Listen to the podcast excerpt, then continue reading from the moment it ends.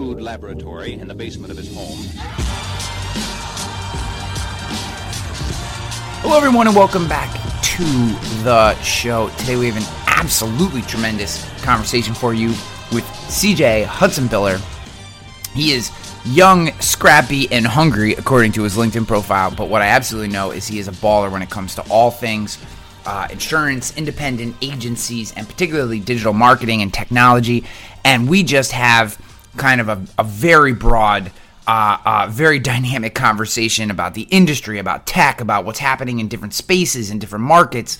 Um, just love this conversation. C J's a tremendous follow on Twitter as well. A great guy, uh, someone I'm a big fan of and have wanted to have on the show for a long time. And just sometimes people, you know, you just don't get to them. And uh, uh, uh, finally just said, I got to have C J on. I want to talk to this dude. And uh, we had a wonderful conversation. You are going to love this. Uh, happy to share it with you. Before we get there, guys, if you love this podcast, you will love the blog, finding peak dot com. Go to finding peak dot com. Every Friday, article comes out for free. It's about peak performance in life and business and relationships, how we put ourselves in a position to win uh, psychologically, emotionally, physically. Um, just, I love writing it. And if you enjoy this podcast, I think you're going to love reading it. So go to finding peak dot com, sign up, like I said, for free. Uh, also, guys, um, uh, big shout out to our sponsor, Tivly, T I V L Y dot com, T I V L Y dot com, T I V L Y dot com.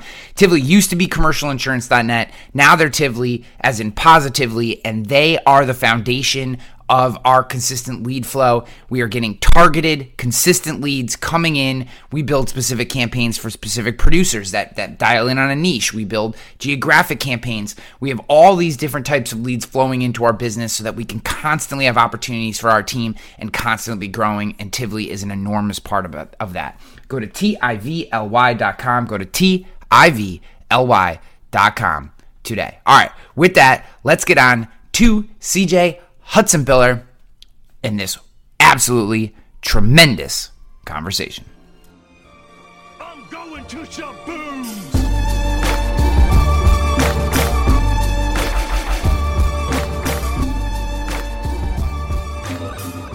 What's up, brother? Dude, what's going on? How are you? I'm good, man.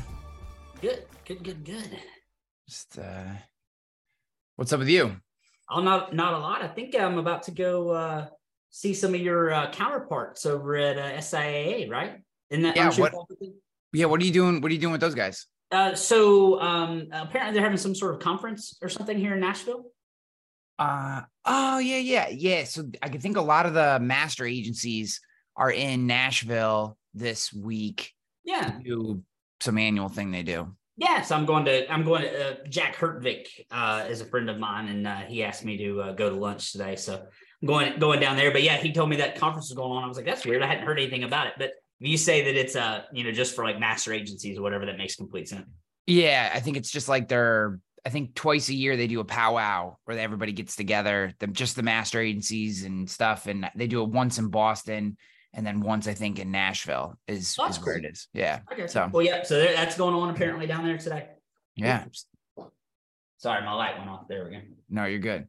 You're good. So, dude, I'm um, I'm excited to have you on and just and just chat. I mean, obviously, I see you all over, and I love the stuff you're doing and stuff. I think it's it's. I'm just interested in great Twitter follow. Great, appreciate Twitter that, man. Th- thank you. I uh, you know, Bradley Flowers uh, actually kind of got me back on Twitter. I uh, it's one of those things. I, I use Twitter for sports, right? I'm a hockey guy. Uh, yeah. I'm a big Nashville Predators uh, fan. Um, even though they're terrible, but that's, a, that's a, that's an irrelevant conversation. Uh, they, but he was like, hey man, you should start putting like some of the stuff you're doing in your agency on Twitter. And I was like, okay, so I did. So, uh, so it's been, it's been fun. I, I love the, the banter and the back and forth. And, um, so it's, it's been really good.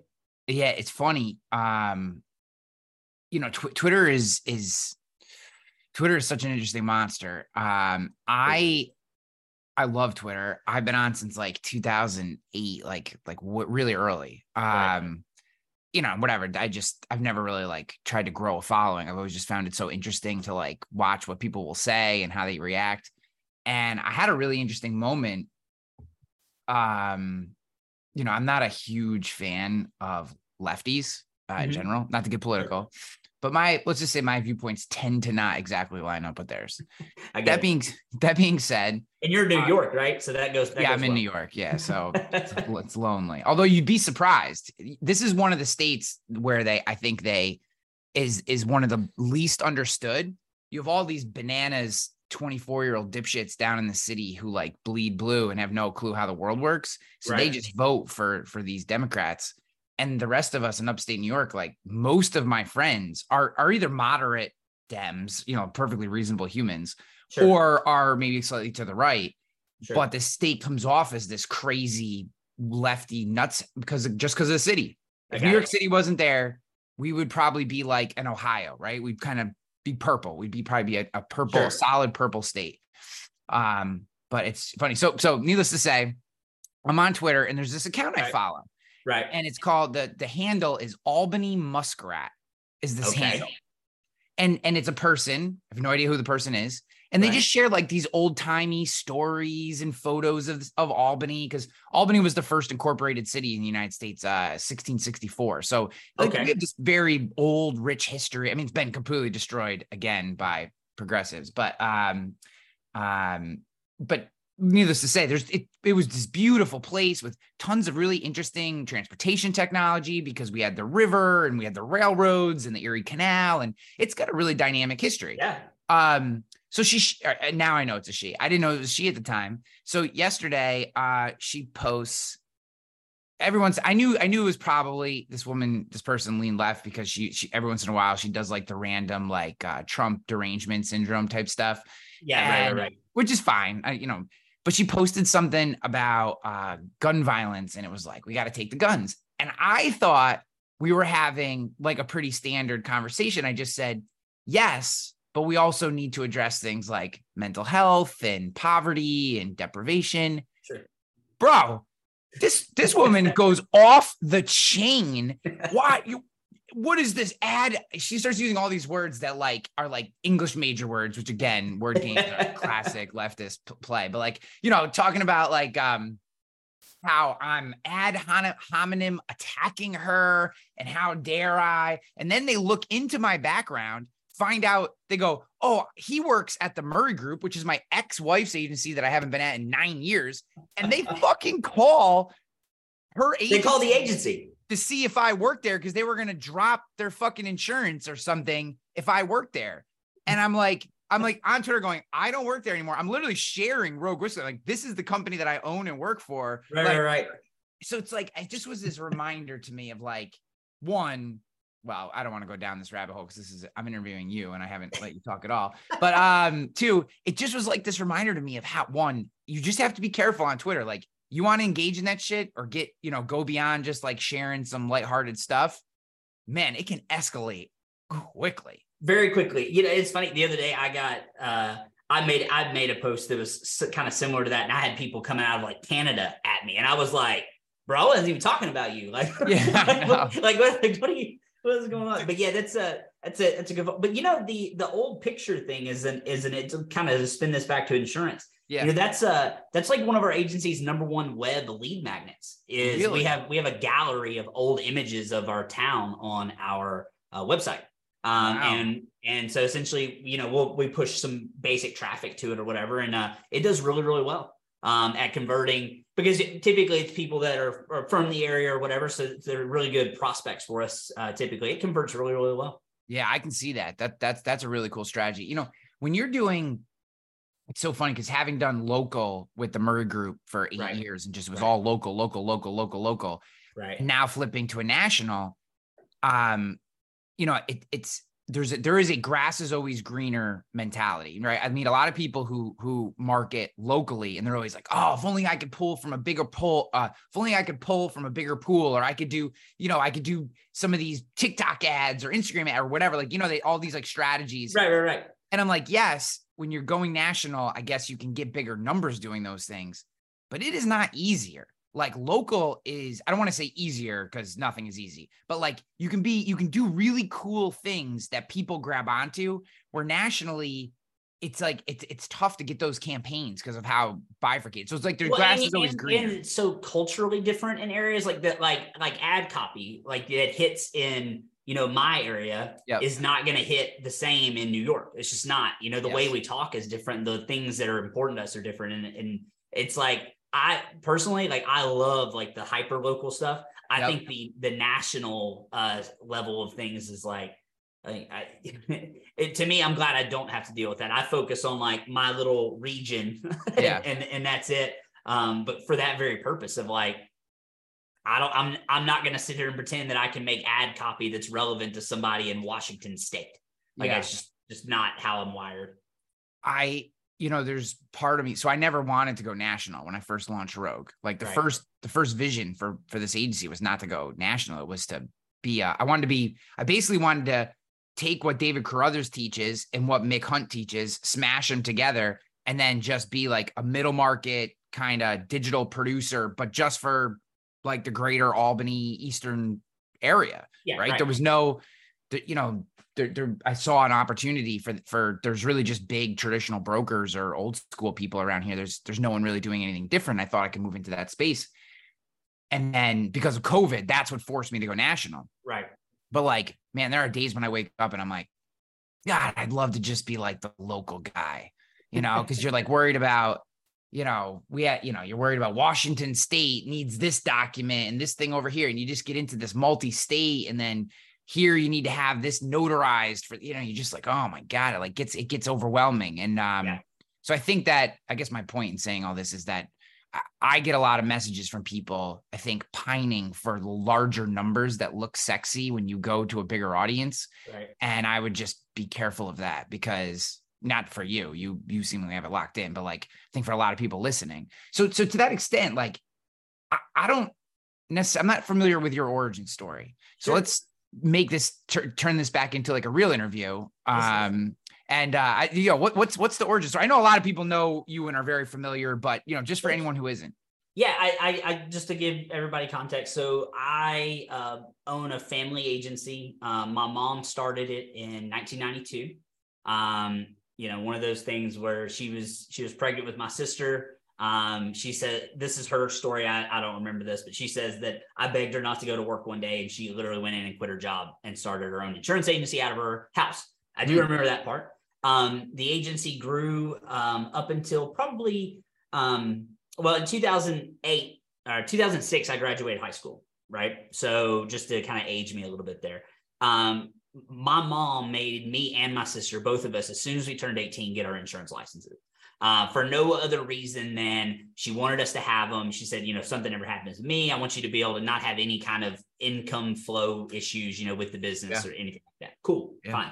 So, so we did, um, two thousand eight, uh, I decided I wanted to come on full time. Um, she did not want to hire me. Um, I was, I was young. Uh, I was a little wild, and looking back, I wouldn't have hired me either. Yeah. Um, but she, she didn't want to. And so she had a receptionist position, uh, come available, and I applied for it and was like, Mom, I want to, I want to work at the agency. And she's like, you want to be a receptionist? I was like, I don't care what I have to do. I just want my foot in the door. Yes. Um, so I was a receptionist. I literally did everything that a receptionist would do. Uh, into that, I did non-pay calls. I followed up on claims. I did all the things that that you would ha- you would pay a V A to do now. I was the V A, um, and so so I did that. And then um, she finally kind of got some trust in me, moved me to customer service, um, and then from there she figured out um, that I was pretty good at selling insurance. Um, and then um, my mom has always been really tech forward. Um, always thought that way, like it, uh, making processes more efficient. Uh, we went paperless in two thousand six, just for like context of like where her head was. Um, so, so um, tech has always been a thing, but we never had, you know, what I would consider a ton of money for tech. So it ended up with me building a lot of our own stuff. Um, and a lot of agents uh, thought that was cool. So that's kind of kind of how I how I got a little bit of attention online, uh, you know, from some people. Um, simply because I was building stuff that companies were charging thousands and thousands of dollars for, and I was doing them, you know, for a twenty dollars monthly subscription to Zapier or whatever. So yeah, yeah. Um, so yeah, so that's kind of like my origin story, how how I got there, how how we are where we are today. And um, mostly personal, mix personal, commercial. Yeah. I know you so, do a lot of private client. Yeah, I try to, I try to, that me personally, I, I play in, in that space. Um, but the agency, we are uh, eighty-nine percent personal lines. Gotcha. Um, eleven percent uh, commercial. Actually, probably it's more like ten percent commercial, one percent just ancillary, you know, random whatever's. But um, but yeah, mostly personal lines. Um, and I think that's that's one of the places that our agency differentiates is um, I know that there's a lot of people that think you can't make money in personal lines because it's it's really service heavy. And they're right, it is service heavy. Um, but one thing that like we really focus in on is like, how can we um, make our processes and servicing personal lines more efficient? So yeah. like our, our little motto uh, for the agency is where the convenience of online shopping meets the security of having a local insurance agent. That's kind of the the mix. And that's that's what we strive to to create that for the experience purposes. Yeah, that I mean, that's right in line with what I talk about sometimes called human optimized. You know what I mean? It's right. It's putting our putting our humans in the places where they can actually add value instead of using them for all these random tasks, like like basically what you learned on, right? Doing the doing all, all the all processing and all that kind of stuff. Well, what what it, you know what it really showed me then, like I, I look back on it now, is like, you know, I was a cheap employee. Right? I'm a family member, right? You can yep. get those inexpensively. Um, but a, a typical agency is hiring somebody to do those tasks. And I'm just looking at these things going, this is so inefficient, right? Like, like the way that we're doing, we're data entering two, three, four times on stuff for, you know, we're, we're doing all these things. And uh, for me, that's, that was really where I started being like, this can be done better, easier, yeah. you know? And so that's kind of how we led into that. Now, are you using V As or R P As or anything like that, or both? Yes. Yeah, so, so a lot of people, a lot of people think that I would be. Um, I am not a V A fan. As far as when I say the V A, um, like out of out of the country V A type person, I'm a. I, it's just something that like I I I can justify the math, right? I, the math makes sense to me. Yep. Um, yep. The the people part for me is important. Um, so we utilize virtual employees, um, but I don't have like V As. Um, we do have all kinds of different different bots. Um, I have played with like the robotic process automation bots, that the R P As. We do a lot of chatbot stuff. Um, that's uh, something for us. But as far as the, the V As, we, we do not have any V As. We currently have fifteen team members, and they're all located in the state of Tennessee. Gotcha. So a virtual employee would still be in Tennessee, just maybe not necessarily coming into the office every day. C- correct. Because I had this, you know, I don't even want to call it an epiphany, but like in two thousand nineteen, shockingly enough, we hired our first virtual employee like late twenty nineteen. Great timing. That was not intentional. That wasn't, you know, us being like, oh, COVID's about to happen. We should start looking into this virtual thing. But kind of my mindset shifted. You know, one of the things like right now, it's hard to find talent, right, for your insurance agency. And, you know, the traditional insurance model says that, you know, you hire somebody that'll drive to your office every day or whatever. But the the problem with that is you're not getting the best person. You're getting the best person that happens to live close enough to drive to your office for the salary that you pay them. Yeah. And so for me, I was like, well, if I want to build the best team, I'm really limiting myself to like this, you know, twenty-five mile radius around my town. And so my mind kind of shifted. Okay, we need to look at um, instead of hiring the most convenient person, hiring the best person. And so that's kind of where we started bringing in virtual people. And so what literally what I would do is I would on Facebook, like I connect with all kinds of insurance agents. Um, I tell people that like, if you're my friend on Facebook and you're an insurance agent, it's because I'm trying to hire you at some point. Mm-hmm. So, so like, I, you know, I just watch, watch them. And then, you know, when we find one that's, that's good, um, we'll try to pursue them. And that's kind of been our, our hiring strategy, and it's worked out really well. Yeah. Uh, we, we have not had a problem hiring. Um, and a lot of people ask questions about that. And I just say, that's what I use. Like, that's what I use social media for. Like yeah. the reason, you know, the reason that I post shit on Instagram, all my social for the most part, ninety eight percent of the social media that I do is recruiting or selling Rogue. one hundred percent. It's like, wh- why, you know, I, I think that, I think that people confuse, they'll see something and it'll be like, you know, like you do the dad jokes, you know, the bad oh, dad yeah, jokes yeah, yeah, or right. whatever, or whatever. It's all just, it's all meant to show personality, culture, mm-hmm. um, authenticity to who you are, so that when you do get into that interview, the person's not questioning, can I trust this person, right? I mean, you, those are the first barriers in an interview you really have to break down is, does this seem like someone that I could actually trust? And that goes both ways. And by being very vocal and very out, you know, outspoken and social in terms of just our culture, our culture as a business, me personally as a leader, et cetera, I found that a lot of people come in and at least from that standpoint, they're already sold. Like they know that we're a certain type of business, you know, and um, yeah, I see that in a lot of the stuff that you do and a lot of the things that you share, you know, I can see similarities. Like it might feel personal, but it's also showing a big part of who you are, who your agency is, and what your guys are all about. Absolutely. And then it also gives you the opportunity to pre-interview your prospects, right? Yeah. Because like you can tell a lot about somebody by following them for thirty days on social media, right? Yes. so, yeah, so yeah. like you, you get, you can kind of figure out like, and you know, our agency, you know, most of our marketing is around digital. So like even the lack of social presence tells me whether or not they're going to be a good fit, right? Yeah. So, so I can kind of, kind of see that before I even make that plunge to go any further of like, okay, this person would be good, or this person, you know, isn't somebody, I, you know, hey, I, I dodged a bullet on this one. I thought this person would be great. I get on their, you know, on Facebook, they're fighting with people, you know, all these different things. Um, I say, okay, maybe this isn't the right person that I would be, you know, looking for. And then you never had to waste your time interviewing them. Yes. Yeah. Or yeah, worst yeah. case, hiring them and finding out. Yes. After. So. Which, which is interesting. You know, I definitely have learned the hard way. Um, You know, one thing, and I don't know if you see this at all with some of the people you hire because you are uh, so active on social.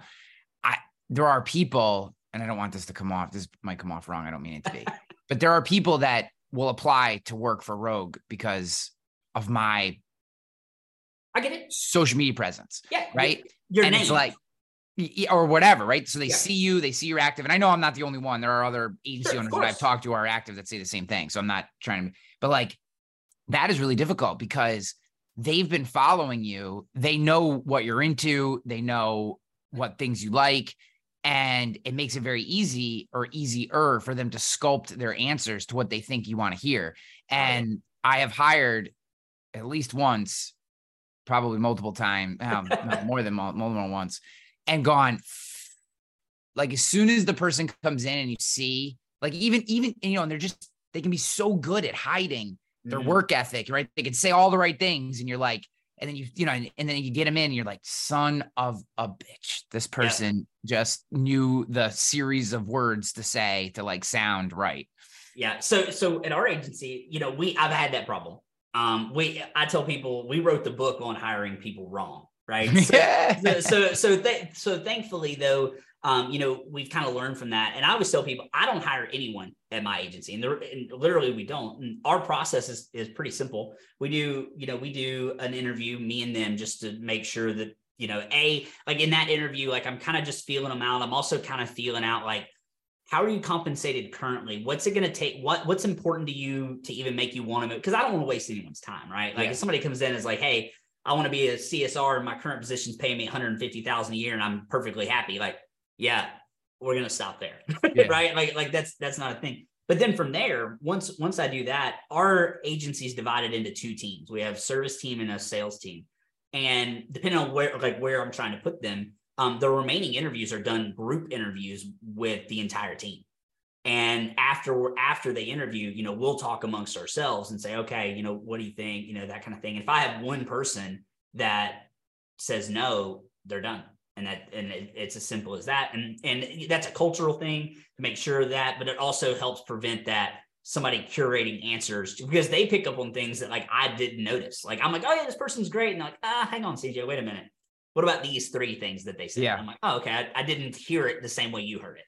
So yeah, I do. Um, I do something similar with that, except uh, I use a group of at least three people on the leadership team that aren't me. So oh, I cool. like, so we do our process is, um, I have a, a woman in my office. Uh, her name is Sarah. She's tremendous at like the screening, and she does kind of a first pass, sure, kind of weeds out the crazies. Yeah. And then she takes the list of people who've kind of come through there, say it's three individuals out of a, maybe a, you know, whatever, maybe she pulls forty resumes, pairs it down to three, um, sends those three over to me. And then I do the, I do the second layer crazy test, right? Do I think they're a cultural fit? Yeah. You know, try to try to find some posers, try to find people who I think won't work from like, uh, you know, we just, we just have a certain, we have a certain way here that I, and I've seen enough, you know, we're at twenty-two, twenty-three people, something like that now. So like, you know, I've seen the people that come in and do well and the people that don't, and there's definite cultural questions that you could, that, that I ask. And most of it is, and it's the same way with selling, right? Like I have this whole thing I say to my team, like, ask them how you can help and then shut the fuck up. Yep. And just let them talk. And like, they'll talk themselves either onto the top of the mountain or right down into a hole. Like right. If you just can be like, the longer you can be quiet and let them talk, the like better, you know, but we, uh, we talk then, too much as insurance agents. We we don't listen enough. And we always, you know, yeah. trying to make sure that our, you know, we have these four points we want to make. Well, those four points, that's great that you want to make those four points to the, to the customer, but if they don't care about those four points, you wasted yeah. your time. Yeah. That's, so, that's, that's like, well, we could talk about the digital sales process another time, but like I feel I have very strong, I have very strong feelings on how that should be done, which is mirrors what you just said. But like, and then so once they get past that first interview, second interview, and then we do this group interview where three leaders doesn't have to be even the one of the leaders of that team, but three people from the leadership team will then do um, internally they call it a Spanish Inquisition style interview where they'll just like pepper the shit out of this person with different questions. And see like if they can handle it, how they respond. And then that from there, we usually make a decision. So it's a three interview process for us most of the time. I got you. Do you th- in that, when they're in that peppering thing, I, I think a, a spot that insurance agents kind of miss on, um, you know, during that process is like, you should have some stuff built into that to test how good they are with the computer, make them send you some stuff, you know, digitally, uh, make sure that, you know, they're having to go on your website, upload a doc, you know, like some different things like that. But also like, you know, we used to not like, when we used to hire, and again, this was back when I was writing the book of how to hire incorrectly. Um, you know, we didn't really ever talk to them about insurance. Like we talked to them about them and how that, you know, how they do things. But like, I found a lot of value in being like, all right, sale or service team, sales team, write down the last like ten questions you were asked and ask them. And let's let's see how they respond to that. And I feel like there are a lot of agents don't do that in interviews, and that can shed a a lot of light on their thought process. You yeah, know, you're you're one hundred percent right. I I one of the places where I definitely and I'm so I'm with you. I've made this mistake. I've made that mistake. We've only recently started, which is crazy to even say. Uh, recently started doing like getting getting them to walk through like real examples of stuff. Mm-hmm. Um, with the sales team, I. I tend to be better at hiring. Well, I shouldn't even say better. Any value that I can add to the process and the sales process and the service side, I don't, I can't right. add value to that. But like, but that, that definitely uncovers some stuff, you know, like you, we hire, you know, we've hired people eight years, ten years, C S R. And then what you're saying is you're trusting, and we know how poor most of our brothers and sisters are at training in this industry, right? Yet we're trusting based on nine years of experience, some other agents have trained them properly, right? And it, right. it's just not the case. Like it's just simply not the case. It's almost never the case. Yeah. That's, Espe- that's the, that's probably the, that's the scarier part for me. Yes. Especially if you want to work at speed. I mean, that's, that is, and I will say, I think this is a defining difference. If you are a plodding along agency, right? Just a lifestyle agency who's looking to put a, enough accounts on to, to stay, you know, to stay even for the year. And that's kind of how you're operating, which is probably most like not many of the agents that would listen to this podcast, but um, it's okay for your people to kind of work that way, right? They can just kind of fumble through it and get it done and everything's fine. But like, as soon as you want to turn the volume up, those people get exposed so badly. And they're, and then they become such an anchor to the rest of the team that it's like blaring, it's, it's glaringly obvious, like almost immediately. Absolutely. Yeah. yeah. I, I've seen that. I've seen that multiple times. So yeah, I just, you know, agents ha- have to think, have to think through that. And I think, you know, it may, maybe I'm wrong here, but like, I, I feel like when I look at somebody's resume and like the, the first thing they're doing is like, they're touting their experience. Like I, not all experience is equal. Right. Like, like, you know, if I'm, in, like, you know, we're an independent agency. So like, if you come to me and you're like, hey, I was with Allstate for twenty years, like, all right, cool that you were with Allstate for twenty years, but like, that's not the same as being in an independent, you know, that it's, it's different. The, the things that you're going to encounter are different. The way you have to think is different. Um, you know, it's, you know, you, uh, the amount of information you just have to know is, yeah. is is different. Um, so like, you know, knowing that like all that experience isn't created equal. I, I'd love to hear your thoughts on this. I almost feel like there's like a sweet spot between like, I don't want them to have no experience, right? Like I want them to be licensed. I don't want to an- have to have to be answering like, what is comp, right? Like I don't want to have to answer to teach them that. But I also feel like there's a spot where there's like too much experience of like, hey, I'm set in my ways and I'm not able to change. Yep. Um, and you've got to kind of like teeter of like, where, how does that person fit in, in into that uh, scale? I, what are your what yeah. thoughts on so we, we have tried brand new, not unlicensed. We are not, we are not set up from a training perspective to do that. That's uh, right. That was, I don't, I don't have time to train them like that. That right. was an epic fail. So, um, so I'd say our sweet spot is three to seven years of experience. Um, I won't say captive or independent has impacted that too much, though we do have quite a, you know, I'd say people who've come from captives have come over and been very successful. Sure. Um, so I, I have nothing. We, we have that too. I see, I see it both ways. I'm not saying yeah. it can't happen. It's, it's yeah, yeah. for like a proceed with caution and make sure that you got a good base. Well, I think, I think there's a couple, so it all depends on what you're hiring them for too. Like I'd say our select process where it's all inbound, they're just taking phone calls, solving problems, transactional, flying through.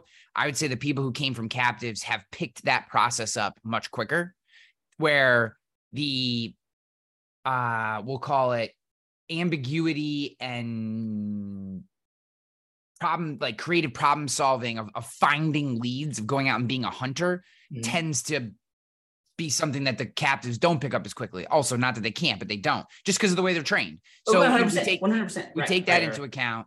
I'd say that if you've been at an independent age, a, a traditional independent agent for less than five years, you're probably terrible. You're probably really, really bad because the, there's the training sure. is awful. I, I think I agree with that. Yep. There's yeah, no absolutely. pressure on them to be successful other than some old man occasionally stumbling over to their desk and telling them to work harder. And it's brutal. And like, so you're so describing I, one of my employees right now. Did you talk to them before? Yeah. Well, just, it's just funny. Like we just see if you're, you know, you make it having to deal minutes, with that. I that's, mm. it's, dude, it's just, you're, you're like, they come in and I'm like, and I've had a couple of these guys come in and you're just like, what were you doing at this agency? Like, what yeah. could you possibly have been doing? And like, I've seen commission results and all this. And it's just like, these, they don't get trained. They get thrown out to the wolves. They're, I don't know how they're paid for. It it just, it boggles my mind. So uh, we're looking for three to seven years. If that's a sweet spot, um, yeah. younger in spirit, doesn't necessarily have to be age. We've had all different ages come in, but you cannot have the, I've figured this out mentality. That's what I'm looking for. What I'm looking for are the people who have it figured out. If you have it figured out, I do not want to talk to you. Right. I don't want anything to do with you. Now, because nobody has it figured out. And the fact that you think you have it figured out is yeah, a red flag. Because our whole culture is, is, is based around uh, trial and error. We're, we're, it's test, experiment, test, experiment, test, yeah. experiment. It's like, you have to come in here knowing that things are going to be, that things are going to change. And you, and you need to be able to adapt because we don't my poor, know. My poor team, my poor team has to deal with it. Right? Like yeah, we pivot quickly. Yeah. Have to. Well, that's the thing is how do you know? You know, that's why when I see these people up on stage or I hear them in these, these middle level carrier people coming in, telling us about the, I'm just like, you have no idea. You have no idea. One, you don't sell insurance. Two, you haven't done a hundred tests to figure out if what you're saying is true. McKinsey told you that. And McKinsey doesn't have a shit, no shit, because none of those people have ever sold an insurance policy. So like, I don't want to, I don't care. I don't, I can't hear that. Like if you haven't, you know, I, I did this, uh, I did this solo podcast a, a few months ago where I talked about, you know, I love to surround myself with people who have a limp and, you know, you know, basically like people who've had the crap beat out of them. Like if you yeah, haven't, no, I get it. Yeah. Yeah. And like, dude, if, if you can smell it on somebody when they haven't tried a hundred different things and, and tested a hundred different things and know ninety-eight of them that don't work, you can smell it on them when they start talking about the business. Yep. And and that's really what I am searching for in my part of the interview process is, are we being bullshitted?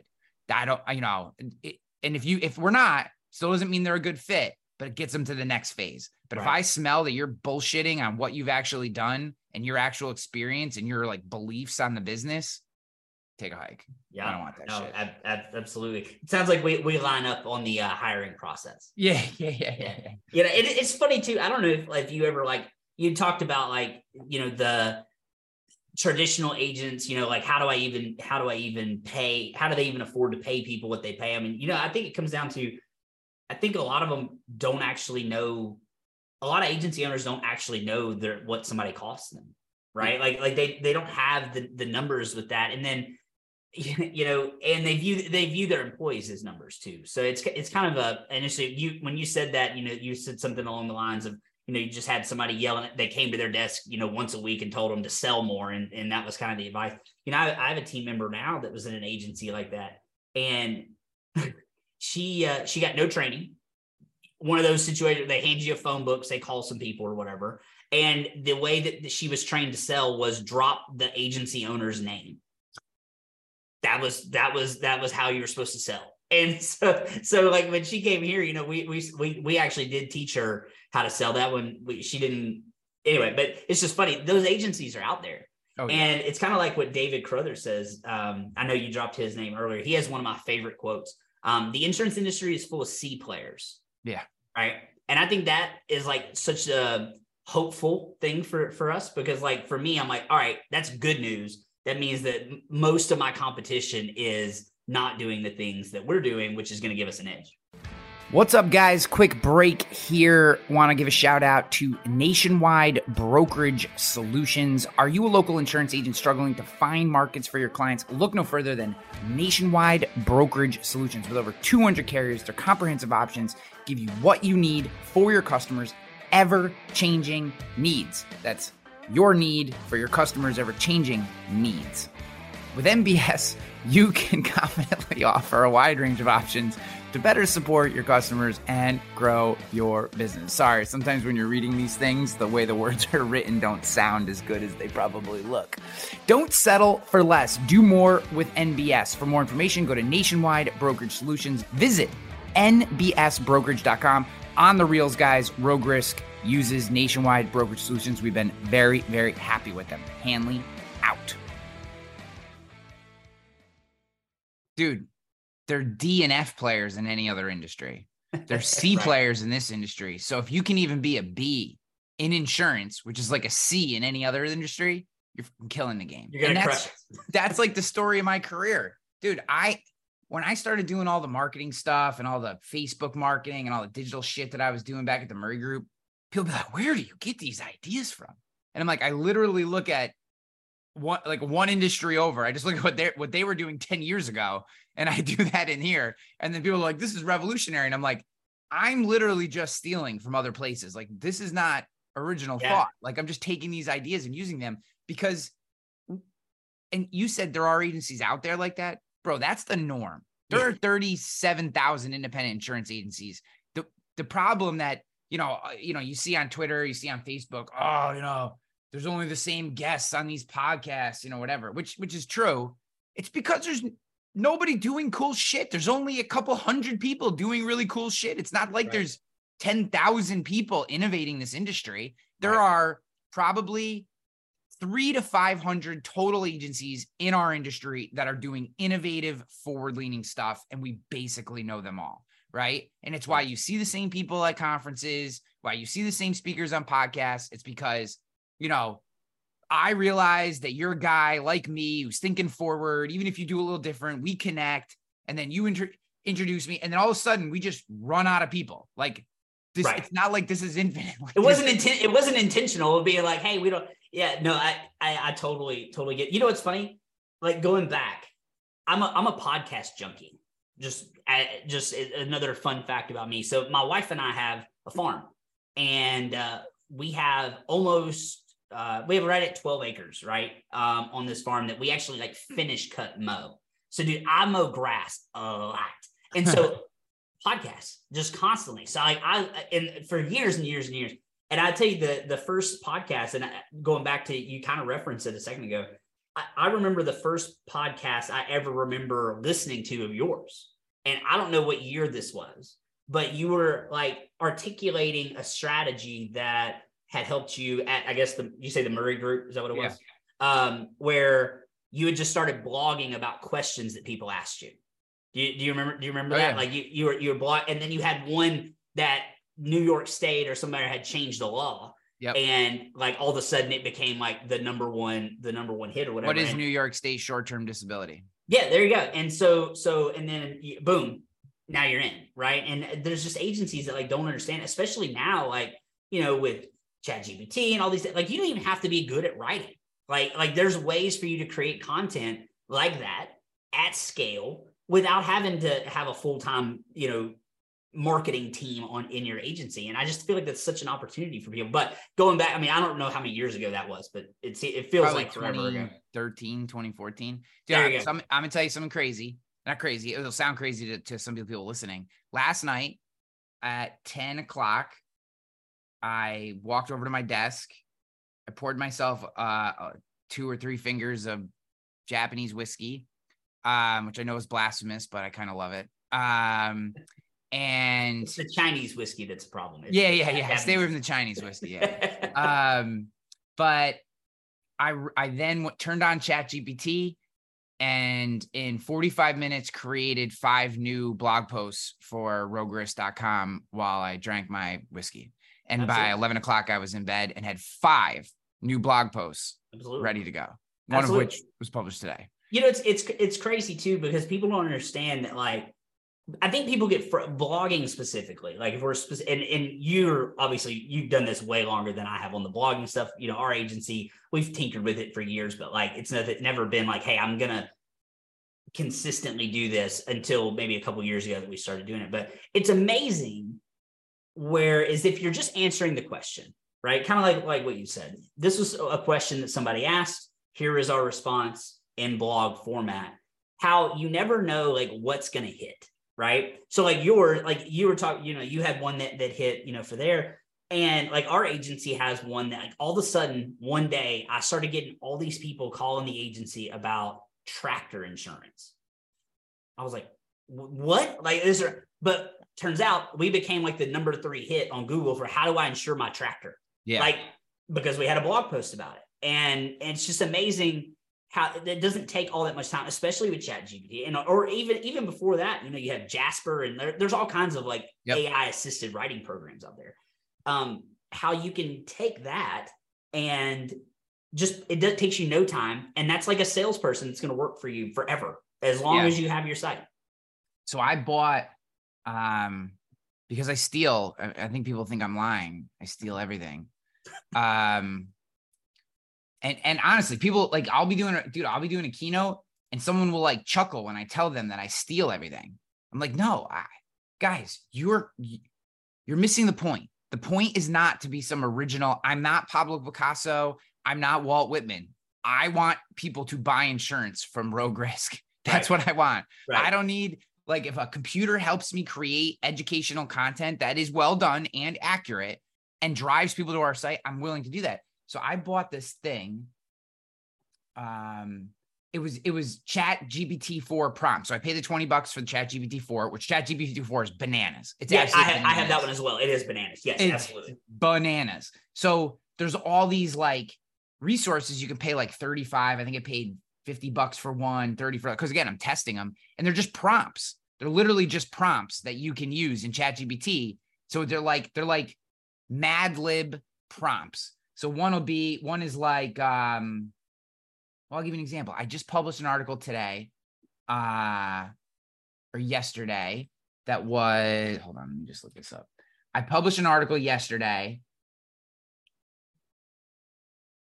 The entire article, every word, except for the formatting and the linking was written by ChatGPT. It's fifteen hundred words. The title, ChatGPT wrote this title. Navigating the World of Insurance for Entrepreneurs, Five Unique Perspectives. It's a great article. I created the graphic using Jasper A I art. So yep, I typed, yep. I put the title in and said, create the perfect image to go with this title. And Jasper A I created a piece of art that came out that I used as the, as the thing. It's got this blog post pumped out, and it came off of a simple prompt that, that I learned from this thing, which is, insert, and their example was productivity for entrepreneurs. So I put topic insurance for entrepreneurs, space, and then underneath the prompt that, that and this is what this tool gives you, for the above topic, write multiple perspe- perspectives from a group with different viewpoints. For each perspective, write in their own voice using the phrases and peers uh, and their peers would use, right? So you're giving ChatGPT for this prompt and it can write the whole post. Just, you're just watching, you just went, and I'm reading it going, that's good. That's good. There's, you know, sometimes it can be a little, um, it can be a little dry and, but you can actually ask it to use a casual voice or use a business casual voice or one hundred percent use a playful voice. And it will literally can inject like words. Change the, pers- change the perspective. Yeah. Change. I, it's crazy. I'm gonna, I'm gonna tell you a really crazy trick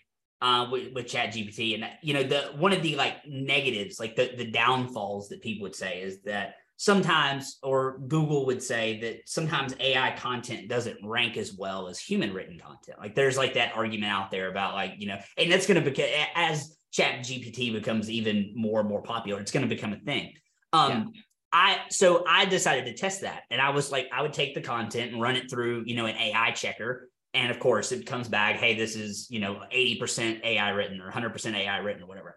But at the same time, I had it on a Google Doc, like the, the thing. And so I was like, down at the bottom, I use Grammarly, right? To like correct my punctuation and stuff. Cause I'm from Tennessee, dude. We don't, we don't, English is not our thing. Right. Yeah. Um, and so it had like twenty-five suggestions on, on the article that it wrote. So I went through and changed all the things that it asked, asked me to change, ran it back through the A I, A I, A I detector. And it came back a hundred percent human generated. Yeah. I didn't, I didn't do it. All I did was do the corrections that Grammarly wanted me to make. It didn't change the article. The article was still, yeah, what, it just was, cleans what it up. Was. Um, but it's just stuff like that. But the, that's wild. There's no, so anyway, fun. That's a fun little tip, but the, uh, the, the ability for us to generate content at scale has never been easier. Um, and so like agents just have to do it, man. And, and even, it doesn't have to be like blog posts. I mean, it could be a Facebook post, it could be a LinkedIn. What you can write long form content on LinkedIn. LinkedIn loves that stuff, you know? Um, Dude, I did, I did the other day, I asked using these prompts. First of all, again, because I'm not original or creative, I use, I just steal, right? So I'm working through all these prompts. And one of them was write a poem about insurance. Bro, so I post this poem. I've done something on, similar to that one before. I post this poem on, on a thing. I got to find it. Uh, so I did, now I got yelled at by, um, Not, not yelled at, but like my team was like, why are you telling people? Because I wrote in the comments that the poem was from was from uh, ChatGPT. Let me read you this fucking poem. This poem is unbelievable. And we so, didn't know we were going to get literature like on this on this yes, call today. I'm really but, excited. But here's the thing. four thousand impressions, eight comments, three reposts, and twenty-nine likes on a on a it took me thirty seconds. I literally yeah. put write a poem about insurance. It wrote this poem. I copied the poem. I put it in LinkedIn. And and hit publish, four thousand impressions. I mean, you're literally just, this is like sex to the LinkedIn algorithm. I mean, that's right. What it is. Like, they, they love, love it. it. Sorry. And so it's going to be there poem. forever because LinkedIn lets it, lets it run for a long time. Yes. So, okay. So guys, this poem, well, I would love if you attribute this poem to me, but it was not written by me. In the realm of uncertainty. It was. Yeah. Well, see, that's my team was like, no one will know the difference. I was like, unless someone asked me to write poetry on the spot and they realized I don't know what the fuck I'm doing. While you're on stage somewhere, hey, I, we need you to write a haiku right now about this yes. event. I'm like, what's a haiku? No. Uh, so, okay. In the realm of uncertainty and chance, we seek protection, a safety dance, a guardian in the shadows cast, insurance stands steadfast, holding fast. A knight of policy, a shield of care, defending us from loss and despair, it binds our lives with a solemn vow. In the face of risk, we need not bow. From home to hearth, from life to health, a keeper of our precious wealth. Insurance weaves a safety net, a guardian to guard against life's threat. Through storm and fire, though tempests rage, the written word on a parchment page, a policy of hope, a binding deal to mend our hearts to help us heal. In sickness and in times of strife, a guardian angel in our life, insurance leads a helping hand to lift us up, to help us stand. The premium paid, a price so small, for peace of mind, a priceless call.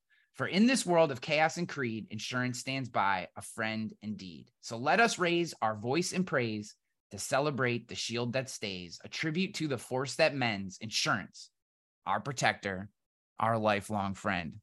it crushed that. That was that, that was so that, that fucking it crushed good. It. That was oh good.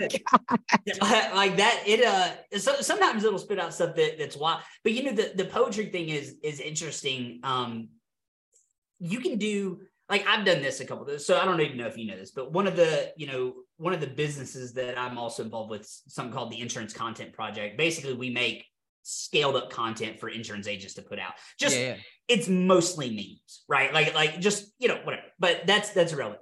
But one, one of the posts in there, we were playing around with ChatGPT and I was like, it was like Edgar Allan Poe's birthday or something. And I was like, I wonder what an insurance poem written by Edgar Allan Poe would sound like. So like literally we went in ChatGPT, um, write a, write a poem about insurance, but do it from the perspective of Edgar Allan Poe and to the cadence of his poem, The Raven. Dude, same kind of once upon a midnight, you know, like it did, it did the whole thing. And so um, it's, it's so wild, um, yeah. you know, what the capabilities are. And I don't know, if, I don't know if you have OpenAI's uh, A P I, but once you have their A P I access, if you ever ask for it, um, then you can do some really cool stuff.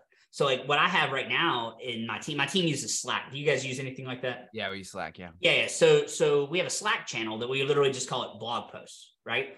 And anytime my team gets asked a question, this is stealing from your idea that you were talking about. Anytime my team gets asked a question, they go in and they plug it into this channel and they just ask the question, uh, you know, is my red car more expensive to insure than my pink car? What, whatever the question was. And it's right. It writes a blog post for them immediately. And we're using ChatGPT's A P I. So literally it posts in Slack, that triggers it, goes out, generates, sends it back.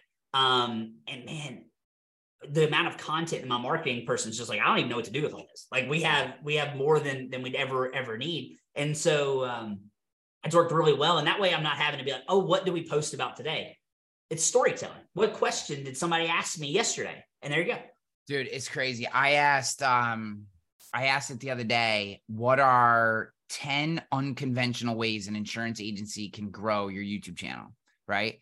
And some of them were kind of like, whatever. But then a couple of them were like, find uh, this type of channel. And and it was like something I hadn't thought of. And there was like two or three ideas that were like completely off the wall, not, not off the wall, but like things that I hadn't sure. thought about that I now was like, oh shit, like we could do that. Like we could start, you know, I mean, we, our YouTube channel is probably our number one traffic source. I mean, we do, we did one hundred sixty-five thousand views last, last three hundred sixty-five days. So like, starting to do cross promotions. We're really getting into shorts. Like give me seven. I said, give me, I love using odd numbers. Give me seventeen uncon- unconventional. And I like unconventional because it gets it thinking outside of like stuff that it's just pulling from other sure. places. Right. And like, but this is when you start to learn how the prompts work and how the language like stuff works.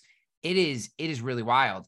And then I was watching, um, I've been testing, I know it's probably going to end up getting banned maybe or whatever, or just, but uh, I've been testing TikTok, you know, yeah. just to, you know, I'm, I just get I've interested. Seen you on there. What? I've seen you on there. Yeah, yeah, yeah. So I'm just testing different stuff and, you know, I certainly don't have it figured out or whatever, but I'm just testing different things. And I was like, give me seventeen different, seventeen unconventional, you know, TikTok video ideas for an insurance agency. And then all of a sudden you get bing, bing, do this, go here, do, you know, do this thing. So it's like, if you, I mean, this is the kind of things that like, even if you don't want it to actually create for you as a, as an inspirational prompt or brainstorming that whole thought. Yes. Yeah. Absolutely. Or like an outline generator. Um, it can, it can, I mean, dude, if you wanted to get super gnarly, I mean, you could have it creating fake reviews for you. You could have it doing all kinds of crazy did, shit. Did you, did you see, did you see my uh, post about using it with Google reviews? I don't know if no. you saw that on Twitter. No, no, I didn't. No. So, so, so somebody, somebody posted a Google review. One thing I'm terrible about, our agency does a pretty good job of getting Google reviews. You know, we'll get four or five a week, you know, whatever. Yeah. It's fine. Um, I was, I'm terrible at re- replying to them. Right. And I always, I want to reply, but I forget. And then, then it gets to a point where I've got like twenty-five of them in the hopper and I'm like, I don't want to reply to all these, like, you know, whatever.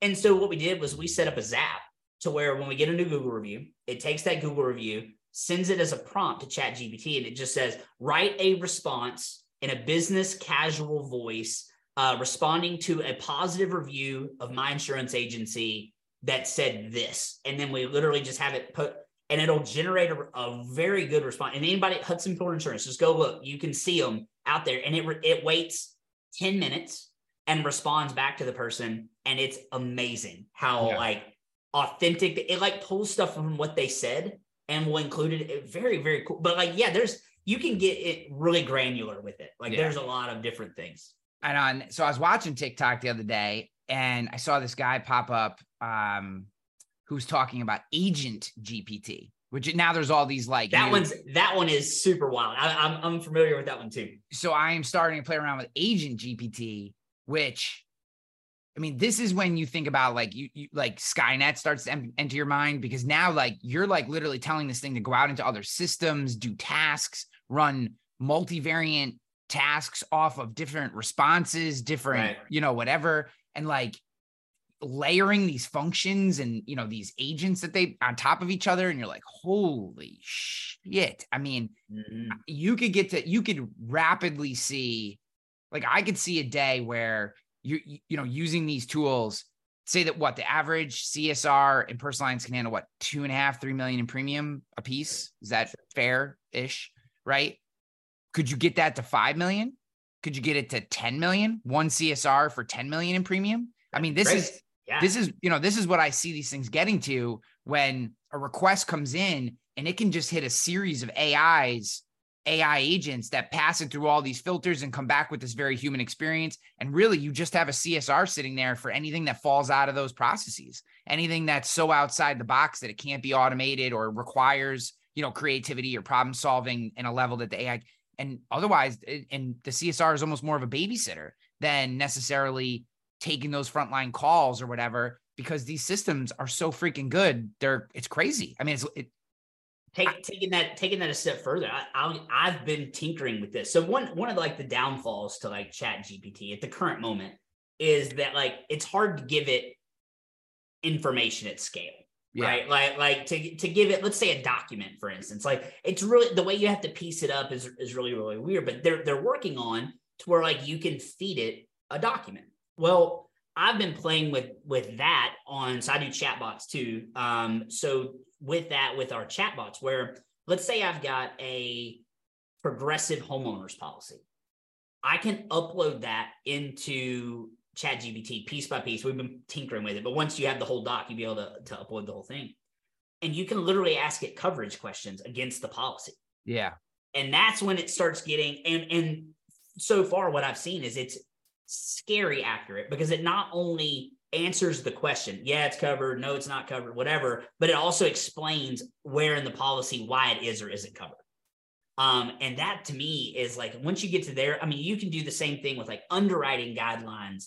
You know, it with internally within your agency, like, hey, will Progressive write a mobile home in the state of Tennessee? No, here's the, you know, like you can start building out almost like a, a query library, you know, for, for your team.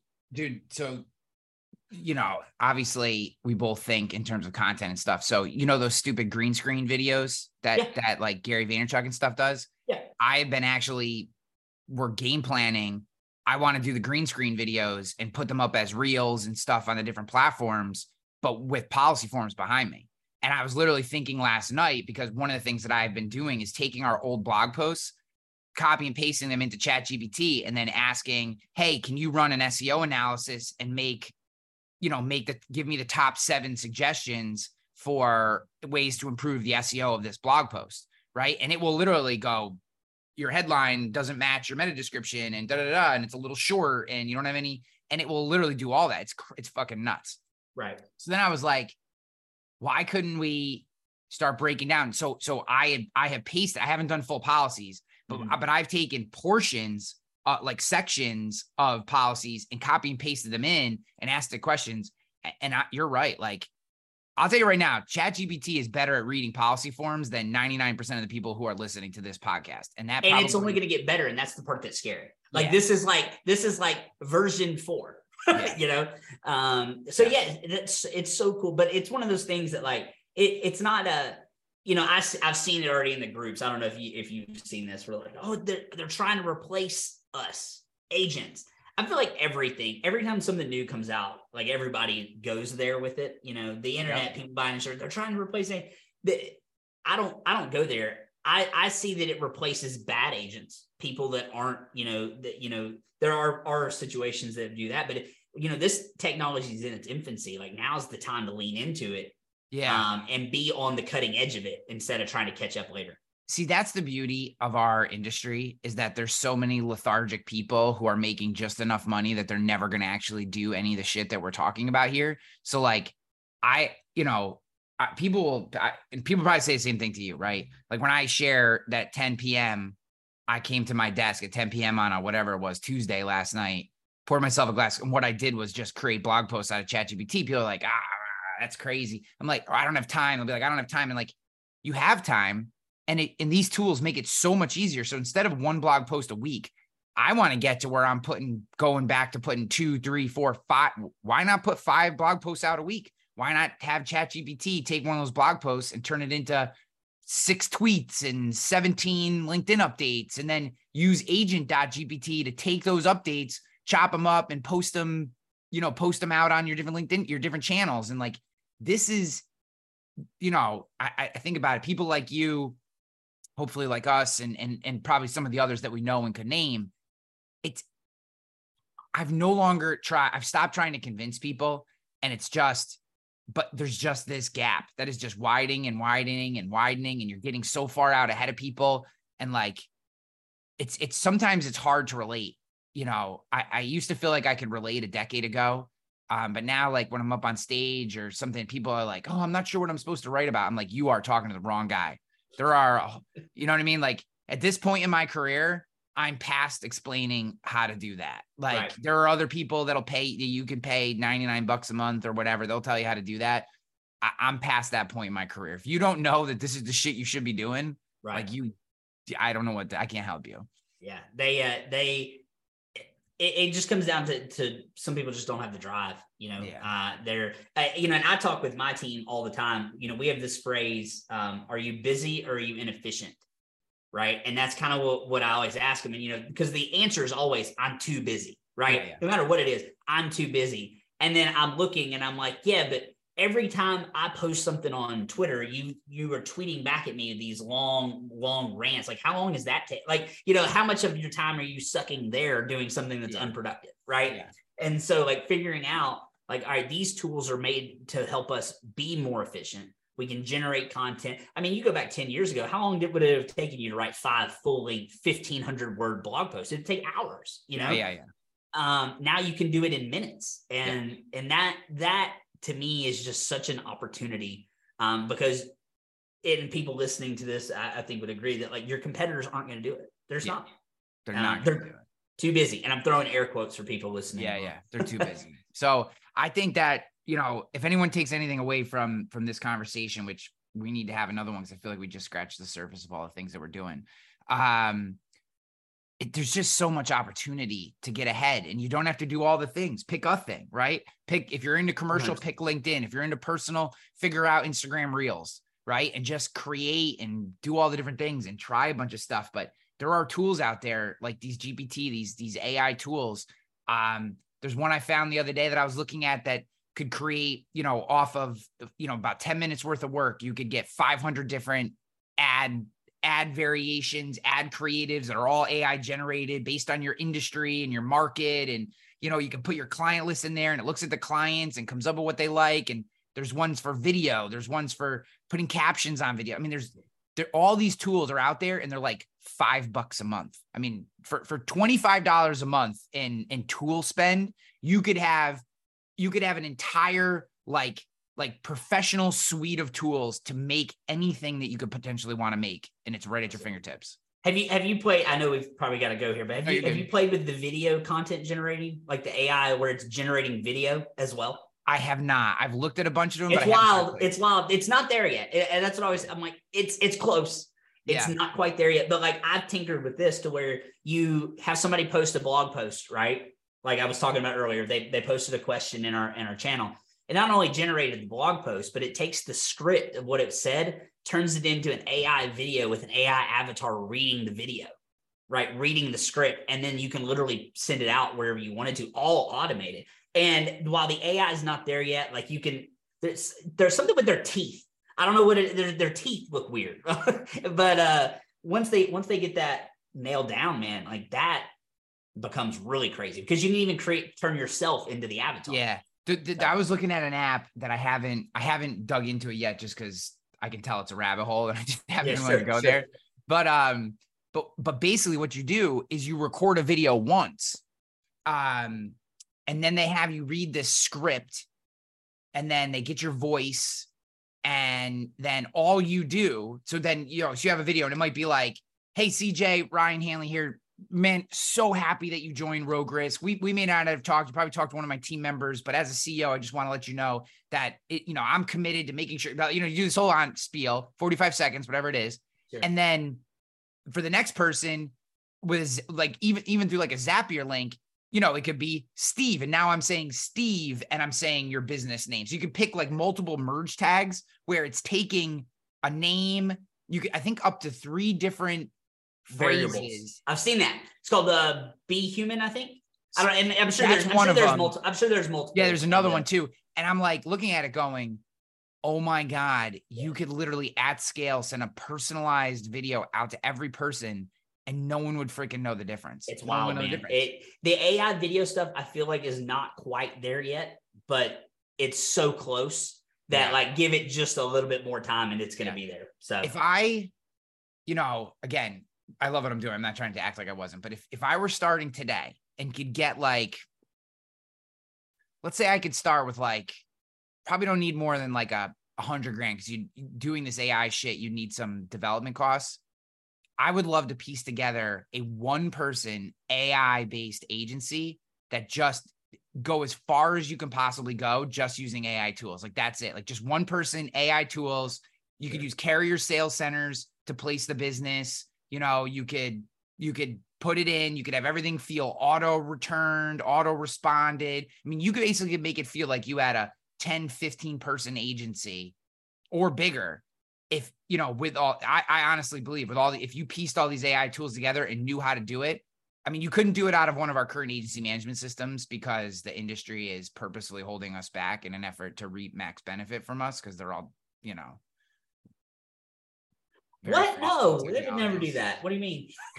They're such thoughtful technologists. Um, but like that to me is such an intriguing thing. Like Chat G P T four hooked into an Agent G P T with a video and audio and a, and an auto poster. And then, you know, you would have just a simple routing system through, through Agent G P T to get the leads to either say the Traveler Sales Center or the Hanover Sales Center, wherever you thought it was appropriate. And then you just freaking put them in the top.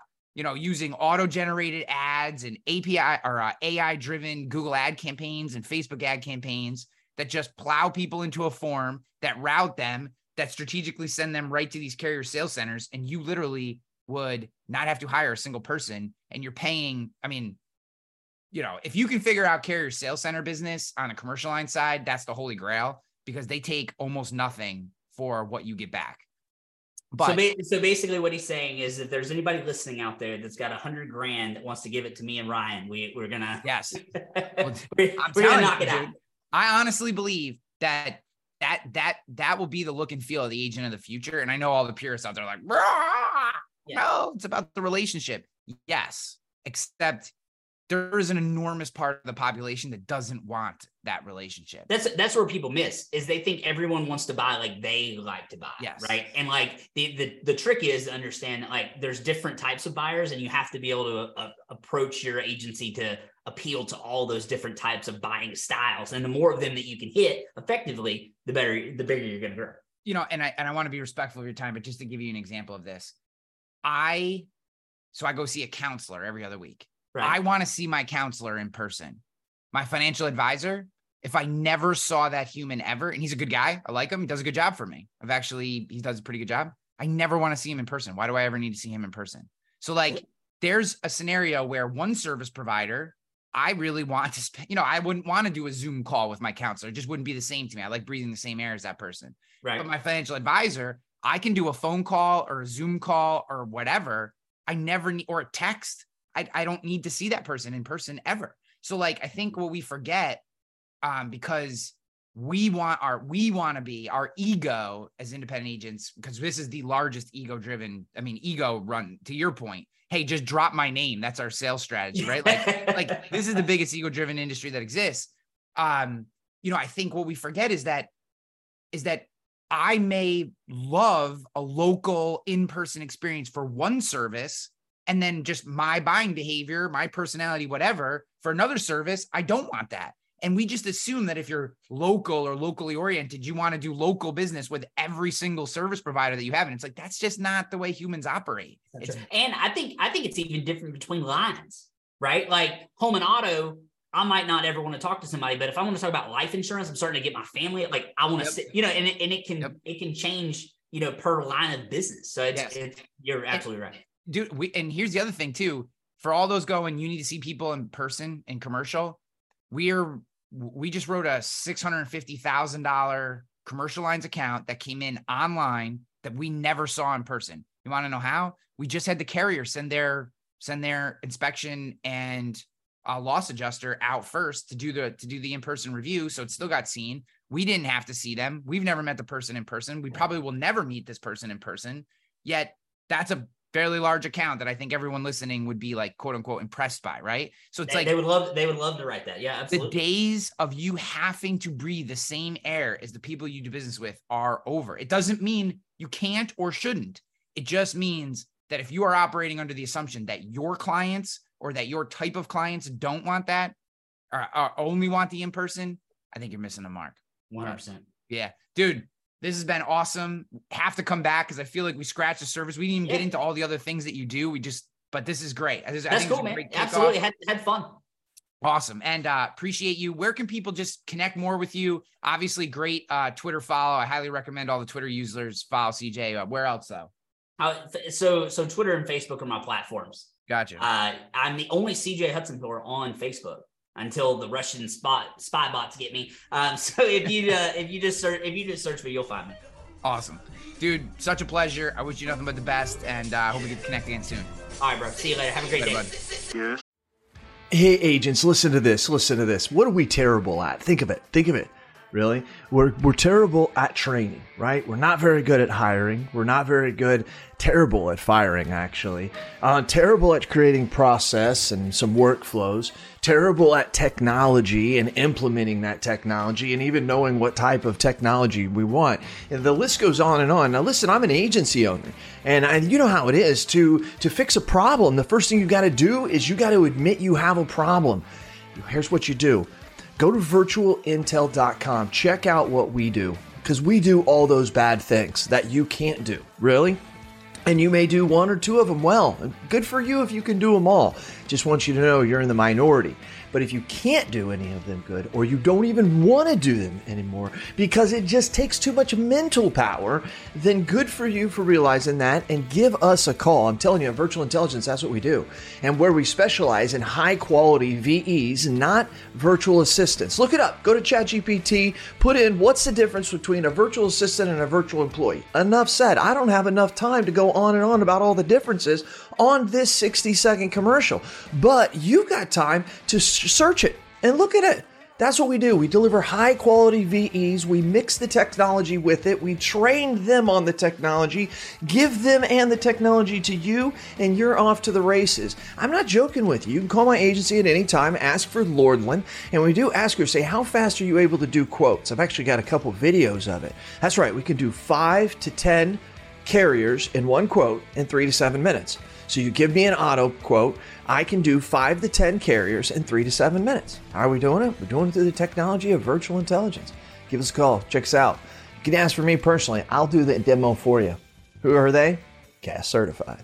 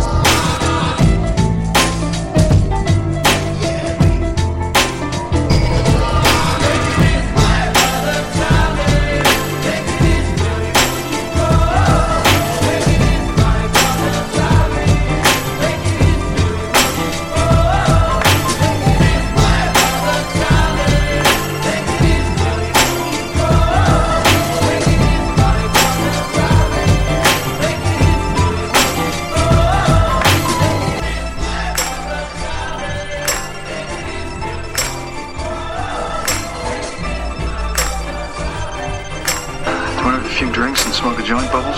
Yes.